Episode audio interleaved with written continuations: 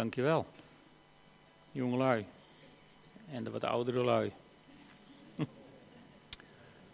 Jullie hebben wel hele grote woorden gezongen op deze zondag van de vervolgde kerk. En daar wil ik graag ook met jullie over nadenken. En het thema wat ik daaraan heb gegeven is lijden omdat je je laat leiden. Zijn veel mensen die lijden omdat ze zich laten leiden. En dat hoeft ons niet te verwonderen, want Jezus heeft daarvoor gewaarschuwd. In Lucas 11, vers 49, daar zegt Jezus, daarom heeft God in zijn wijsheid gezegd, ik zal profeten en apostelen naar hen zenden, maar ze zullen sommigen van hen doden en anderen vervolgen. Het is opvallend, Jezus zegt hier dat God dat gezegd heeft. Hij haalt als het ware, hij citeert als het ware iets. Maar je kunt de hele Bijbel doorzoeken, van voor naar achter en van achter naar voor. Dit staat nergens anders in de Bijbel.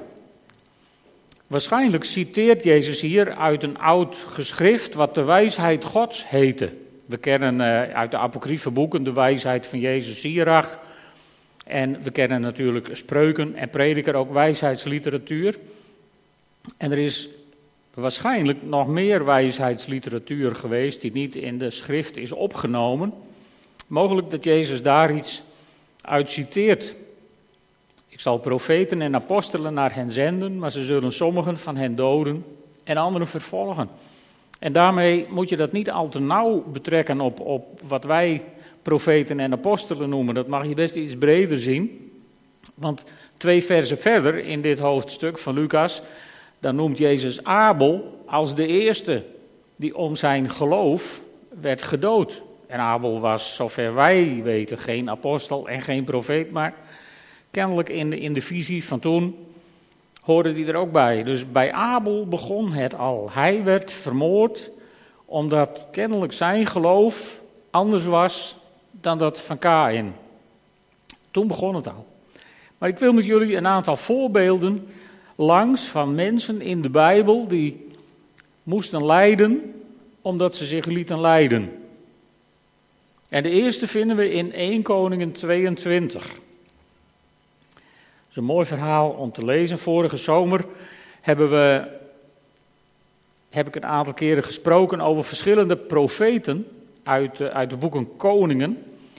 En één die ik toen heb overgeslagen, die komt vandaag aan, aan bod. Zijn naam is Micha. 1 Koningen 22. Er verstreken ruim twee jaren waarin geen oorlog werd gevoerd tussen Aram en Israël.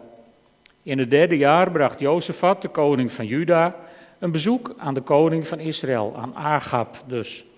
De koning van Israël zei tegen zijn raadsheren: U weet dat Ramoth in Gilead ons toebehoort. Wat weerhoudt ons ervan die stad op de koning van Aram te heroveren? Die stad waren ze namelijk kwijtgeraakt. Hij vroeg aan Jozefat of deze met hem mee ten strijde wilde trekken tegen Ramoth in Gilead. En Jozefat antwoordde, u en ik zijn één, mijn leger is uw leger, mijn paarden zijn uw paarden. Dat zei Jozefat, omdat hij zich had verzwagerd met het geslacht van Agab. Dus de zoon van Jozefat was getrouwd met een dochter van Agab en Izebel. Dus daarom zei hij dat zo. En hij voegde eraan toe: Vraag vandaag nog raad aan de Heer. De koning van Israël ontbood 400 profeten en vroeg hun: Zal ik tegen Ramoth in Gilead te strijden trekken of kan ik er beter van afzien? Trek op, antwoordden ze: De Heer zal u de stad in handen geven. Maar Jozefat vroeg: Is hier niet nog een profeet van de Heer die wij kunnen raadplegen? De koning van Israël antwoordde: Er is nog wel iemand die de Heer voor ons zou kunnen raadplegen, maar ik heb een hekel aan hem. Hij heeft nog nooit iets goeds over me geprofiteerd, alleen maar onheil. Dat is Micha, de zoon van Jimla. Zegt u dat toch niet, zei Jozefat. De koning van Israël liet een hofdienaar komen die hij opdroeg om snel Micha, de zoon van Jimla, te gaan halen. De koning van Israël en de koning van Juda, Jozefat, zaten ieder in hun statiegewaad op een troon op de dorsvloer voor de stadspoort van Samaria, in gezelschap van de in vervoering geraakte profeten. Sitkia, de zoon van Knaana, had twee ijzeren horens gemaakt en zei: Dit zegt de Heer. Met deze horens zult u de Arameërs neerslaan tot u ze allemaal verslagen hebt. Ook de andere profeten voorspelden dergelijke dingen. Trek op tegen Ramoth in Gilead, zeiden ze. Uw veldtocht zal slagen en de Heer zal u de stad in handen geven. De bode die Micha was gaan halen, zei tegen hem: Luister. Alle profeten verzekeren de koning eensgezind dat de strijd goed zal aflopen. Mogen uw woorden even gunstig zijn als die van hen. Maar Micha zei: Zo waar als de Heer leeft, ik zeg alleen wat de Heer mij in de mond legt. Hij ging naar de koning toe, die hem vroeg: Micha, zullen wij tegen Ramoth in Gilead ter strijde trekken of kunnen we er beter van afzien? Trek op, antwoordde Micha, uw veldtocht zal slagen en de Heer zal u de stad in handen geven. Hierop zei de koning: Hoe vaak heb ik u niet bezworen om, niet in, de naam van de, om in de naam van de Heer niets dan de waarheid tegen mij te spreken? Toen zei Micha: Ik zag Israël verspreid over de berghellingen als een kudde schapen die geen herder heeft. De Heer zei, ze hebben geen aanvoerder. Laat iedereen vrede naar huis terugkeren. De koning van Israël zei tegen Jozefat, heb ik het u niet gezegd? Hij profiteert nooit iets goeds over mij, alleen maar onheil. Micha zei, luister naar wat de Heer te zeggen heeft. Ik zag de Heer op zijn troon zitten en aan weerszijden van hem stonden alle hemelse machten opgesteld de Heer vroeg wie gaat Agab overhalen om tegen Ramoth in Gilead en strijden te trekken, zijn ondergang tegemoet. De een zei dit en de ander dat en tenslotte trad een van de geesten op de Heer toe en zei, ik zal hem overhalen. Hoe wil je dat doen? vroeg de Heer. Ik zal naar hem toe gaan en leugens spreken door de mond van al zijn profeten, zei de geest. Doe dat, zei de Heer, het zal je beslist lukken. Welnu, zo heeft de Heer in de mond van al deze profeten van u leugens gelegd. Hij heeft het juist slecht met u voor. Sitkia, de zoon van Kinaana, kwam op Micha af en sloeg hem in zijn gezicht. Wilt u soms beweren dat de geest van de Heer van mij naar u is overgestoken om tegen u te spreken? vroeg hij. Dat zult u wel merken, zei Micha, op de dag dat u probeert u te verschuilen op een verborgen plek in een huis. De koning van Israël zei: Breng Micha naar Amon, de stadscommandant, en naar mijn zoon Joas, en zeg tegen hen dat ze hem in de gevangenis moeten opsluiten en op water en brood moeten zetten totdat ik behouden ben teruggekeerd.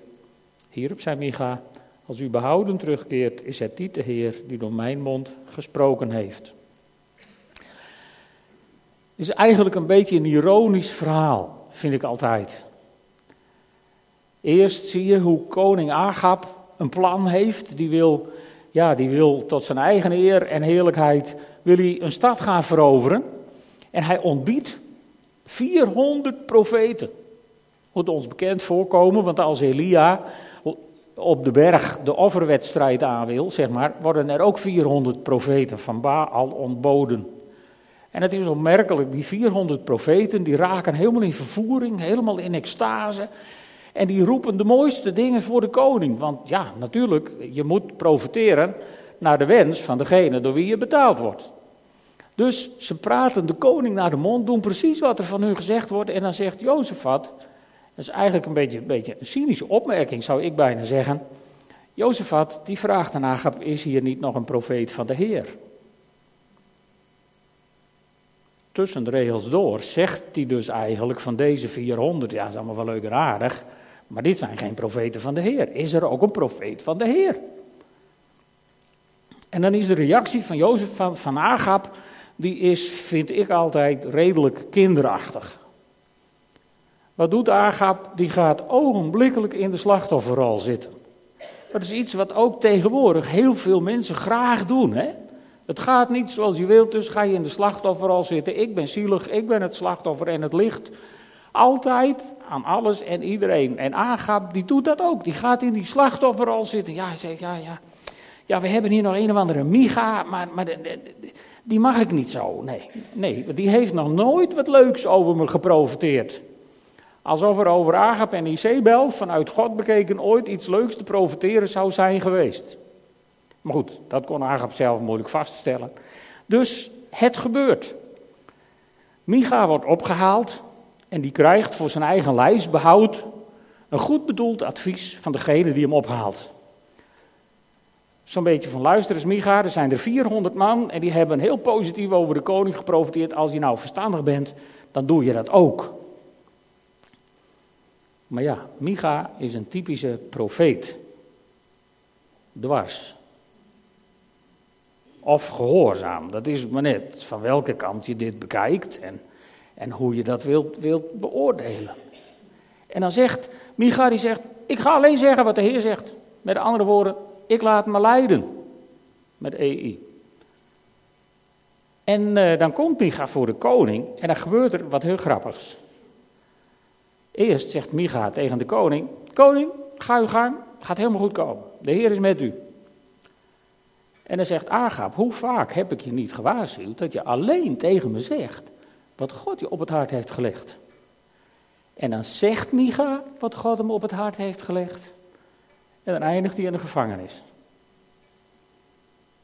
De ironie ten top. Maar zo gaat het heel vaak in gebieden waar christenen vervolgd worden. Als ze de waarheid niet spreken, dan worden ze gestraft omdat ze de waarheid niet spreken. En als ze de waarheid wel spreken, worden ze gestraft omdat ze de waarheid spreken. Dus met andere woorden, als men je wil vervolgen als gelovige, dan is daar geen ontkomen aan. Dan gaat dat zo.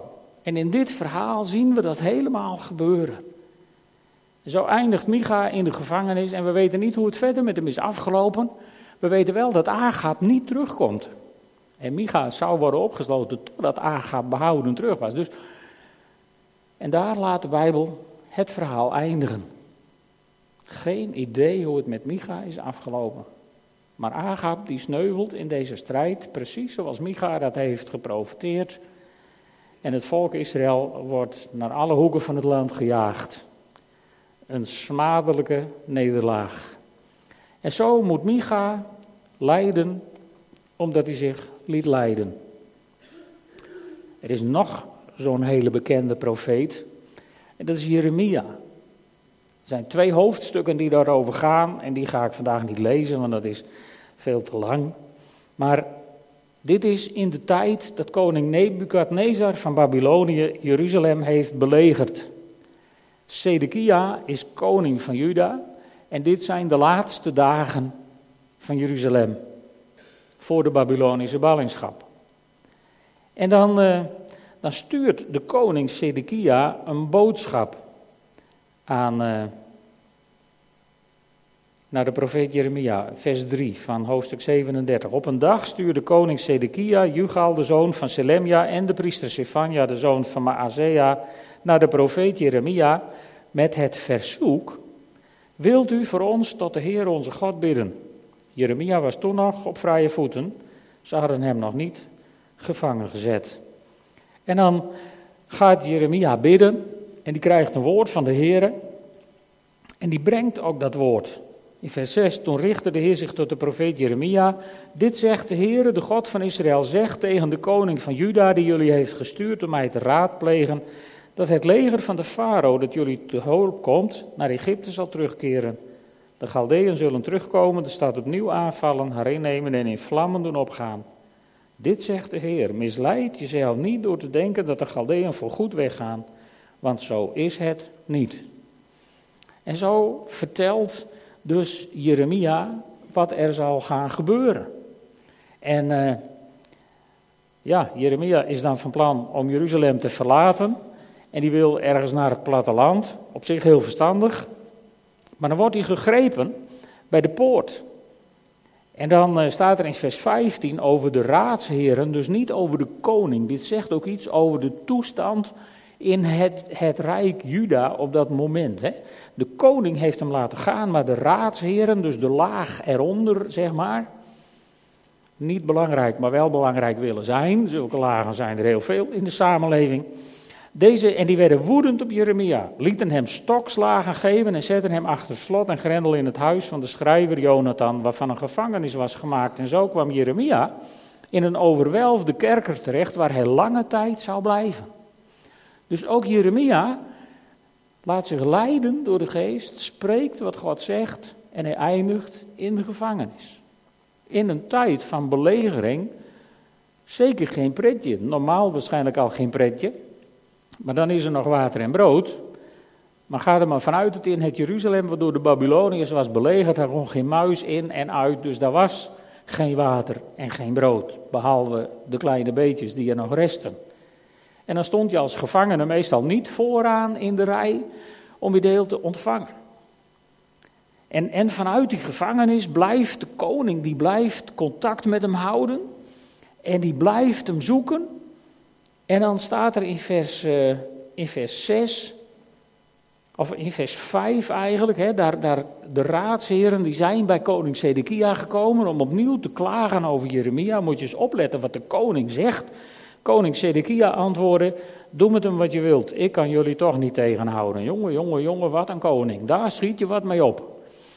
En wat gebeurde dan? Ze brachten Jeremia naar de waterkelder van prins Malkia in het kwartier van de paleiswacht en lieten hem aan touwen zakken. In de put stond geen water meer, er was alleen modder waarin Jeremia wegzakte. Gelukkig is er dan een hoveling die zich het lot van Jeremia aantrekt en de koning die geeft toestemming om in het geheim stiekem Jeremia uit de put te halen en ergens anders onder te brengen. Dus Jeremia overleeft het weliswaar, maar twee keer wordt hij in de gevangenis gegooid omdat hij zich laat leiden door de geest van God. We hebben hele mooie liederen gehoord over, over dat, we, dat we toch gehoorzaam willen zijn aan God. Hè? Dat, we, dat we ervoor uit willen komen. Dat we, ja, dat we ons veilig weten bij de Heer. Maar stel je nou voor dat je in zo'n situatie als Micha zou worden gehaald. Waar iedereen verwacht dat je wat positiefs zegt. Maar God heeft je heel erg duidelijk gemaakt dat je een andere boodschap moet brengen. Ik weet niet of dat je wel eens is overkomen. Maar dat is knap lastig. En heel vaak wordt het je niet in dank afgenomen. En bij Jeremia gaat het precies zo. Ook Jeremia, die vertelt aan de koning wat God hem op het hart heeft, wat God hem heeft gezegd aan de koning te vertellen. Moet je wel goed opletten, Jeremia gaat niet met een geluidswagen door Jeruzalem om het om te roepen naar iedereen. Hè. Hij brengt de boodschap individueel bij de koning waar hij hoorde. Dat is voor ons ook een les, want zo hoort het. Maar ook Jeremia eindigt daardoor in de gevangenis. En zo zijn er met Jeremia nog veel meer profeten vermoord in het Oude Testament. Dan breekt het Nieuwe Testament aan. En dan is Jezus inmiddels naar de hemel gevaren. En dan komen we in Handelingen 5. In Handelingen 5 daar, eh, daar hebben de apostelen, die hebben, eh, die hebben gepreekt en nou, dat heeft een hoop oproer veroorzaakt. Overigens niet door de apostelen, maar door de tegenstanders van de apostelen, want zo gaat het meestal. En dan staat daar, vers 40, ze riepen de apostelen weer naar binnen. Dat is het, het moment waarop ze, de, de, de schriftgeleerden, die waren ermee aan. Die wisten niet wat ze moesten met de apostelen. Moesten ze ze nu laten vermoorden? Dat durfden ze eigenlijk niet, want ja, het hele volk, dat hing daar toch nog wel aan.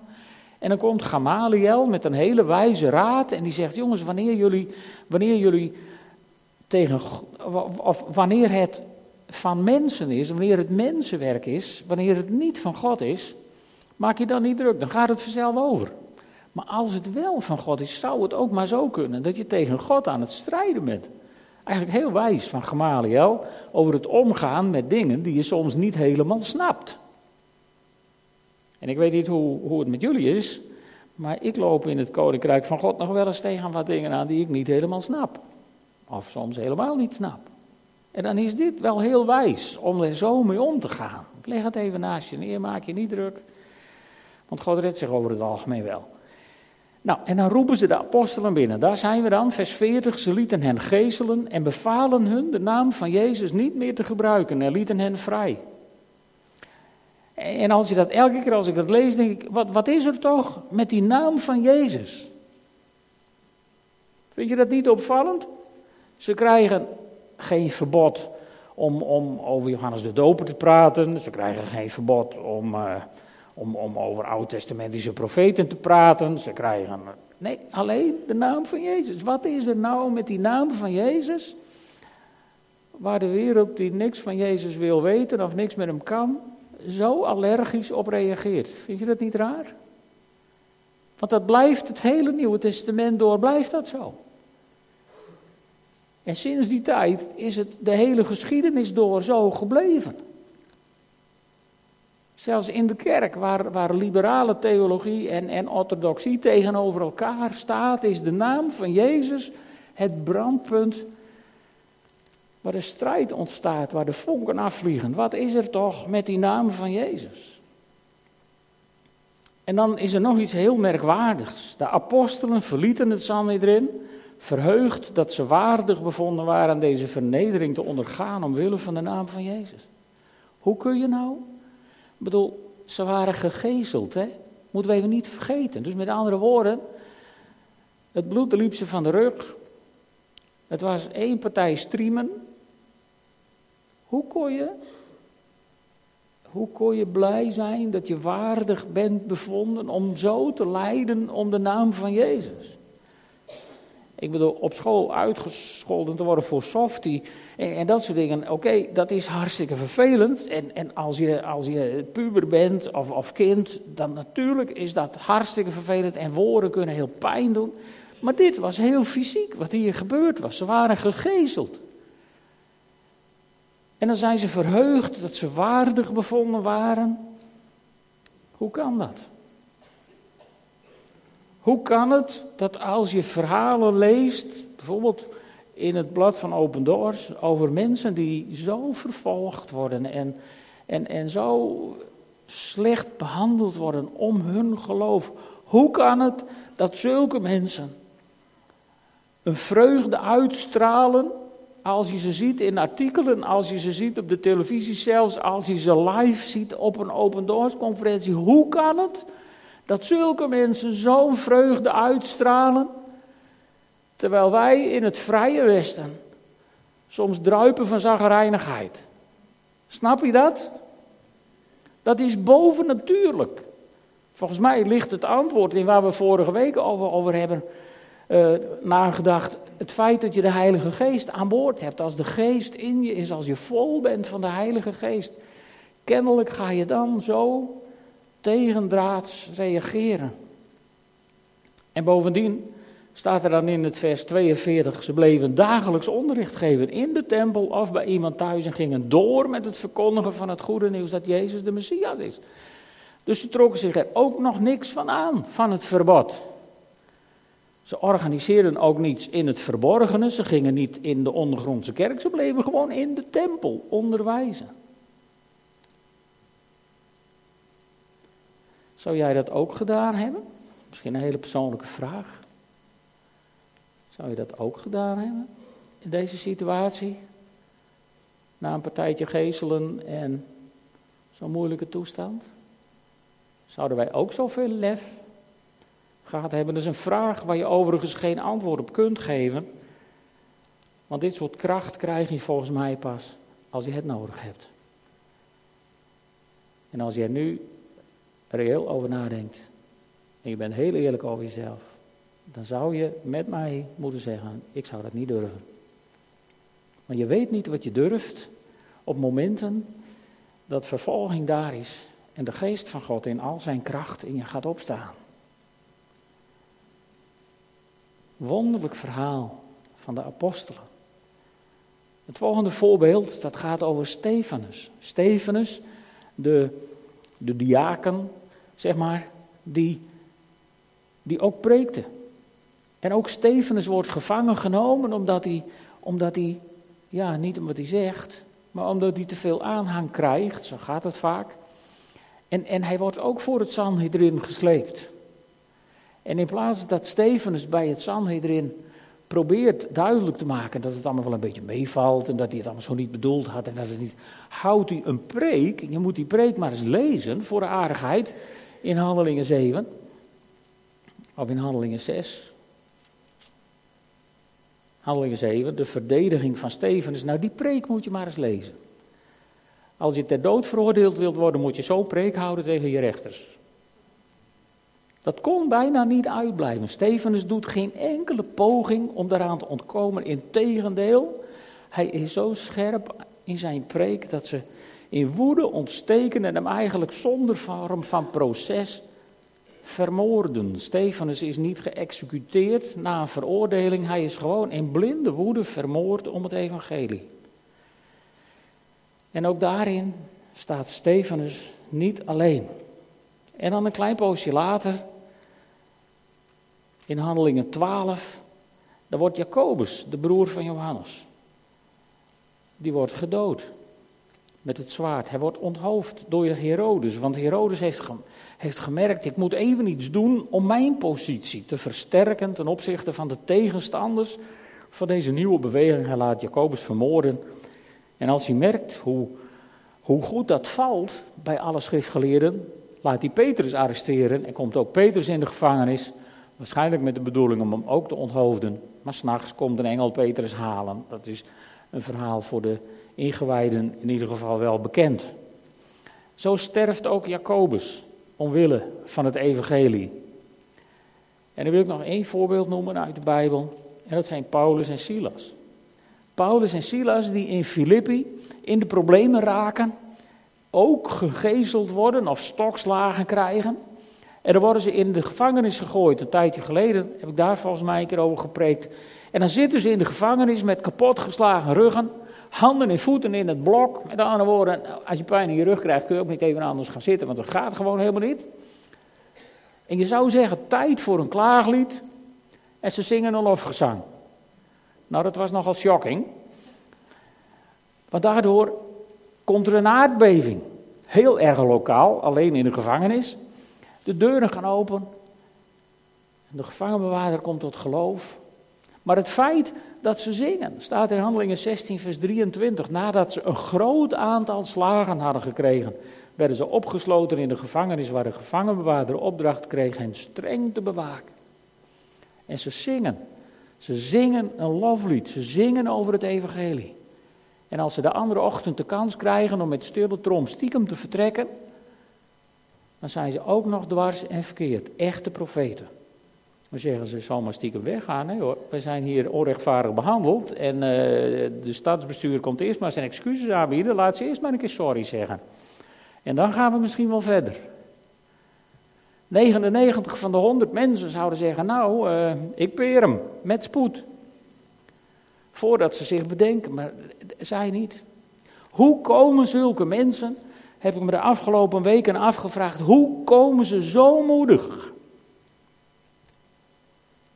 En de enige verklaring die ik kan bedenken, is dat de geest van God in hen zo krachtig aanwezig was, dat ze eigenlijk niet anders konden dan dit.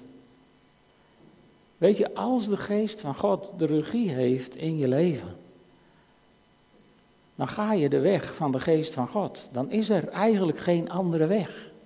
Dat kun je wel proberen. En, en daar hebben we misschien allemaal wel wat ervaring mee. Je kunt wel tegenspartelen. En je kunt, wel, je kunt wel je eigen weg willen gaan. Maar als de geest van God een weg voor jou in petto heeft, dan is dat de weg die je gaat. En zo zijn er ook in onze tijd heel veel mensen die die weg gaan. En iedereen van ons kent wel verhalen. Iedereen van ons ziet in de krant of in het nieuws wel hoe waar IS aan de macht komt, christenen systematisch worden gezocht en vermoord. En zo kennen we wel meer landen waar uh, christenen worden vermoord, vervolgd maar niet uitgeroeid. Want dat laat de geest van God gewoon niet gebeuren. ik wil als afsluiting even stilstaan bij één man. Kennen jullie deze man? Wie kent hem? Pater Frans van der Lucht, priester in Homs, in Syrië. En de hele wereld heeft pater Frans van der Lucht bijna gesmeekt om Syrië te verlaten en veilig terug te komen naar Nederland. En pater Frans van der Lucht zei, zolang hier leden van mijn kerk zijn, ben ik hier. Tot hij op een ochtend in de deur van zijn huis werd doodgeschoten. Een Nederlander om het even dichtbij te brengen. Dus ze zijn ook in ons volk aanwezig. Mensen die zich laten leiden door de geest en bereid zijn daarvoor te lijden met een lange ei. Bereid zijn daarvoor te sterven als het moet. Ook onder ons zijn ze. Ik zeg dat niet om je angst aan te jagen, maar om je te bemoedigen. Misschien denk je nu, ik zou het niet durven, maar als je in zo'n situatie bent, dan is de geest van God met zoveel kracht aanwezig. Ik geloof niet dat Frans van der Lucht bijzonderder was dan heel veel andere christenen. En hij zou dat zelf ook absoluut niet geloven. Ik heb een interview met hem gezien op de televisie. Een hele bescheiden, nederige man. Helemaal geen geweldenaar waarvan je denkt, yes, deze gaat het. Maar als over tien jaar IS in de geschiedenisboeken is geschreven, in hetzelfde rijtje als de nazi's en Stalin en andere moordenaars, zal de naam van Frans van der Lucht bekend zijn als een held. En in het katholieke milieu misschien inmiddels wel als een heilige. Ze zijn er, ook vandaag, ook onder ons. En als jij je laat leiden door de geest, en de toestand in Nederland zou ooit ten negatieve veranderen, zou het maar zo kunnen zijn dat jij een van hen bent. Want de geest van God woont ook in jou. En de geest van God is in staat om mensen naar hoogtes te brengen waar ze geen benul van hebben. Zullen we gaan staan, samen bidden. Vader God, wat is uw Heilige Geest ongelofelijke krachtbron. Heren, en, en wat bent u in staat om mensen tot ongelofelijke hoogtes op te tillen? Heren, en zo bidden we u. Zo bidden we u voor broeders en zusters die omwille van hun geloof op dit moment zo verschrikkelijk moeten lijden en misschien de dood wel in de ogen zien.